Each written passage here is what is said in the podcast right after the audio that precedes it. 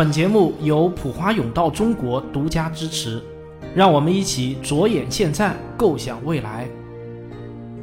本节目由上海真爱梦想公益基金会联合出品，为了自信、从容、有尊严的未来。二零二一年的五月三十一日，中共中央政治局召开会议，决定开放三胎。国家的这个宏观目标呢是非常的清晰，那就是增加出生率、优化人口结构、延缓人口的老龄化进程。然而，这个老百姓呢似乎另有计划。我看到在新华社发起的微博调查中呢，只有大约百分之五的网友表示生第三胎的计划已经提上日程了。我们的愿望是很丰满，然而现实啊却很骨感。尤其对于躺平一族来说啊，我觉得让他们去生孩子，恐怕比让他们去工作还要难。低出生率和人口减少直接导致的问题呢，就是人口老龄化。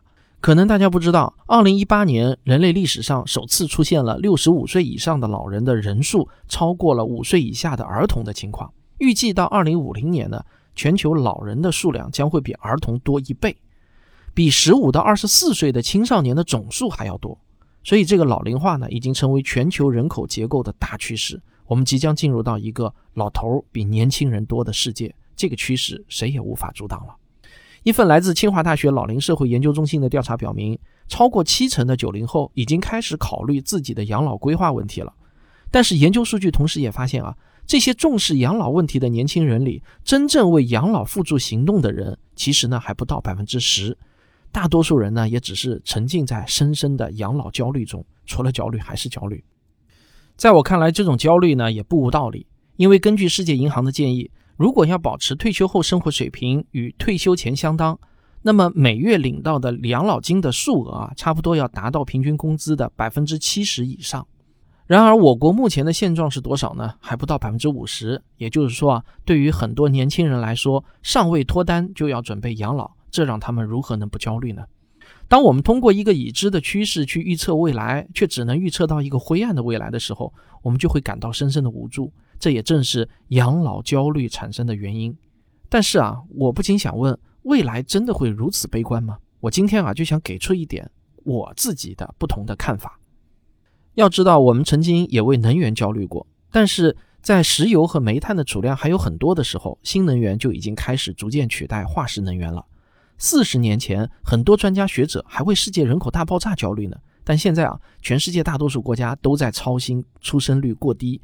甚至包括曾经最为此焦虑的中国。按照大多数人的想法，解决养老问题的方案是大量新建养老院，因为在企业家看来，年轻人的养老焦虑和未来的养老压力，恰恰就是一个巨大的商机啊！表面上看起来，把老人们集中在养老院养老是最经济、最高效的解决方案，但是在我看来啊，养老院的服务对象和目标可能全都是错的。这个养老院模式很可能是没有未来的。诚然。养老院通过集中管理，可以以最优的比例来分配护工和老人的数量，节省了大量的人力，看上去呢经济高效。可是，老人入住养老院，大概率呢是不会把自己住了一辈子的房子卖掉或者租掉的。从宏观角度来看，这相当于呢就是让一个老人的平均居住空间翻倍，但空置率也翻倍。对于整个社会呢，未必就是经济的。但这还不是什么大问题，真正的问题是啊，为了集中管理，必然会损失家庭的感觉。我觉得这才是一对本质矛盾，不可能调和。按照老人们的说法呢，现在低档的养老院像宿舍，中档的养老院像医院，而高档的养老院则像是宾馆，但就是不像家。养老院制定的各种看似专业的规定，很多呢也都是给老人的子女们看的，他们更关心老人的安全，尽量避免出现意外，是养老院和老人的子女们的共同目标。为了这个目标，他们毫不犹豫地忽略了老人们自己的目标。你别忘了啊，我这里说的老人们，并不是指我们当代的老年人，而是八零后、九零后这一代人。你想啊，养老院模式连当代的老年人都很难满足，那就更别提拥有极为丰富业余生活的我们这一代了。导致养老焦虑的核心问题有两个，一个问题呢是养老金是否够用，另一个问题则是啊如何提供满意的老年生活。这两个问题，养老院模式都无法给出满意的答案。那么还有别的出路吗？我觉得是有的。一个趋势之所以能引发焦虑，是因为它所做出的预测总是基于现有条件的。但是现有条件并不是一成不变的，科学技术在进步，社会环境在变化，每个人也都在努力改变现状。我们不可能眼睁睁地看着一个坏趋势到来而无所作为。所以啊，未来的养老很可能会与很多人想象的大相径庭。千万不要以为智慧养老这是一句口号或者空洞的概念。让我先给你讲一个有可能发生在未来的故事。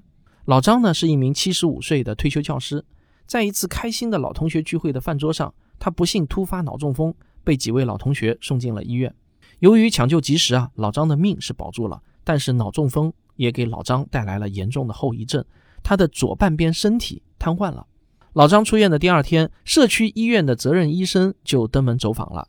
他向老张的儿子小张推荐了一款可穿戴式的机器人，机器人不需要购买，只要按照使用时间缴纳租金就可以了。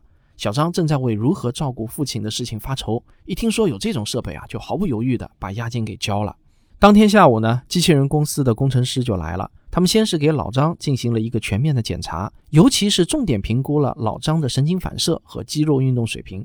工程师就发现，老张瘫痪的左半边身体肌肉仍然可以收缩，就是力量实在是太弱了。那根据老张的实际情况，工程师们就仔细调整了机器人的参数。他们的目标呢，就是让老张能够恢复到生活自理的水平。很快，老张就穿上了这个调试好的机器人。老张惊讶地发现啊，只经过了十几分钟的适应，他就可以在没有外人帮助的情况下翻身下床了。一开始，老张还有点儿不太习惯。因为机器人不允许老张做任何危险的动作，步子想要迈大一点都不行。机器人会自动保障老张不会因为动作失调而摔倒。生活自理的问题解决了，但老张在很多地方还是需要专业的照顾。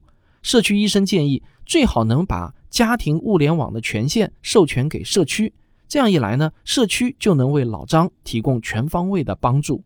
老张家里的物联网设备啊，足足有几百个之多。大到摄像头和智能电视，小到鞋垫和筷子，它们全都可以自主联网。大部分的设备连老张都不知道有什么具体用处，他们都被一个智能社区的平台统一管理着，而老张则可以通过手机里的 App 来控制家里所有的设备。为了父亲的健康着想呢，小张同意了社区医生的建议。从此之后啊，社区医生就正式接管了老张家里的全部设备。智能指环会把老张的各项生理指标记录下来。如果发现异常，还会向社区医生发出警报。老张的作息时间也在社区医生的管理范围之内。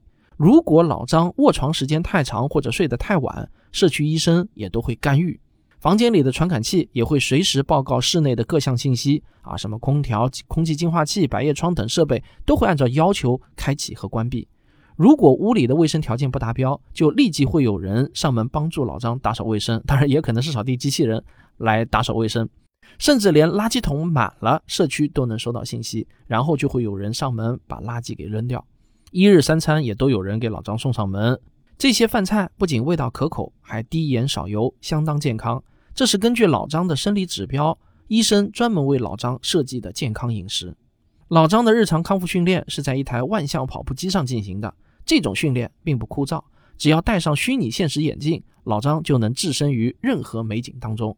他可以在沙滩上漫步，也可以在林荫小道里穿行。可穿戴机器人会根据老张肌肉的康复情况，逐渐调低力量辅助的级别，这就可以使老张啊尽快康复起来。在老张康复的过程中，社区医生的工作并不多。当老张换衣服或者洗澡的时候，需要脱下可穿戴机器人，这时候呢就需要护工帮忙。但是只要重新穿上机器人，老张就又能恢复自理了。在社区医院的帮助下，老张只用了半年多的时间，就彻底脱掉了可穿戴机器人，他重新成为了一名健康的老人。好，在刚刚的这个故事里啊，其实呢并没有什么黑科技，绝大部分听起来神奇的设备，其实我们都已经做出来了，只不过价格还比较贵。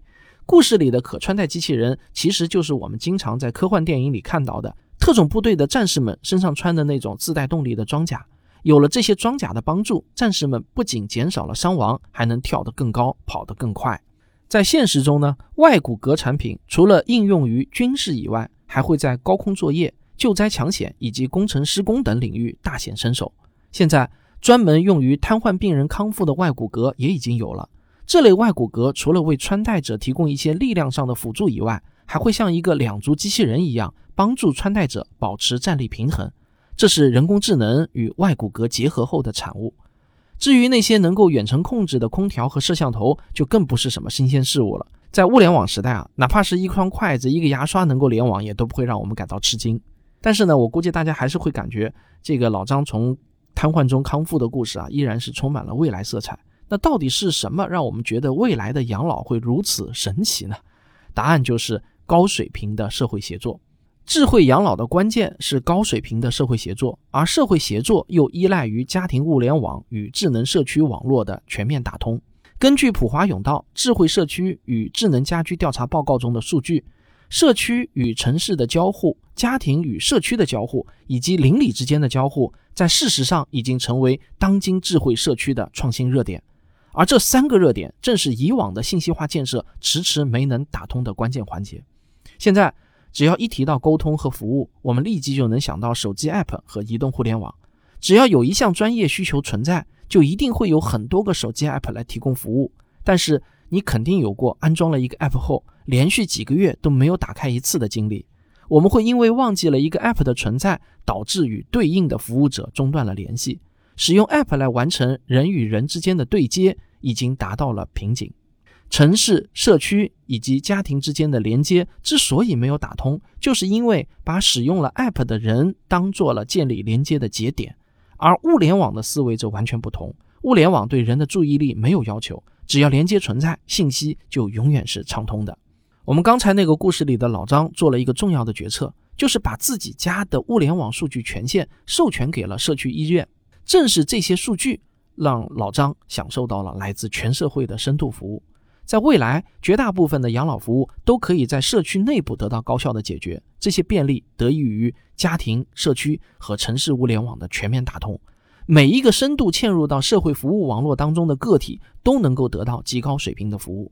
不过呢，在普华永道的报告中啊，也不全是好消息。有一件事情，他们就表现出了深深的忧虑，这就是信息安全问题。物联网的信息路径越是畅通，信息量就越大。在超大规模的网络中，一旦出现了安全问题，这个后果呢就会非常的严重。我们还拿老张的故事当做例子啊，如果社区的物联网系统遭到攻击，不仅可能造成小区的监控门禁失效，还可能造成老张被自己家里的摄像头给监视，空调系统失灵，甚至老张的健康信息被篡改、被贩卖，那这些呢都是严重的后果。安全问题。确实啊，也是我们从移动互联网时代切换到物联网时代必须认真考虑的问题。鱼和熊掌能不能兼得呢？我现在还没有答案，欢迎您留言写下您的看法。优质的评论也是我们节目的一部分。从发展趋势上来看呢，目前城市的数字化建设快于社区，而社区的数字化建设又快于家庭。这个逐级滞后的效应，让我们很难预料城市、社区和家庭全面信息互通的一天到底何时会来临。不过，与能源焦虑、环境焦虑或者养老焦虑一样，目前我们对家庭物联网发展的焦虑，也是建立在现有科技水平保持不变的这个悲观假设上的。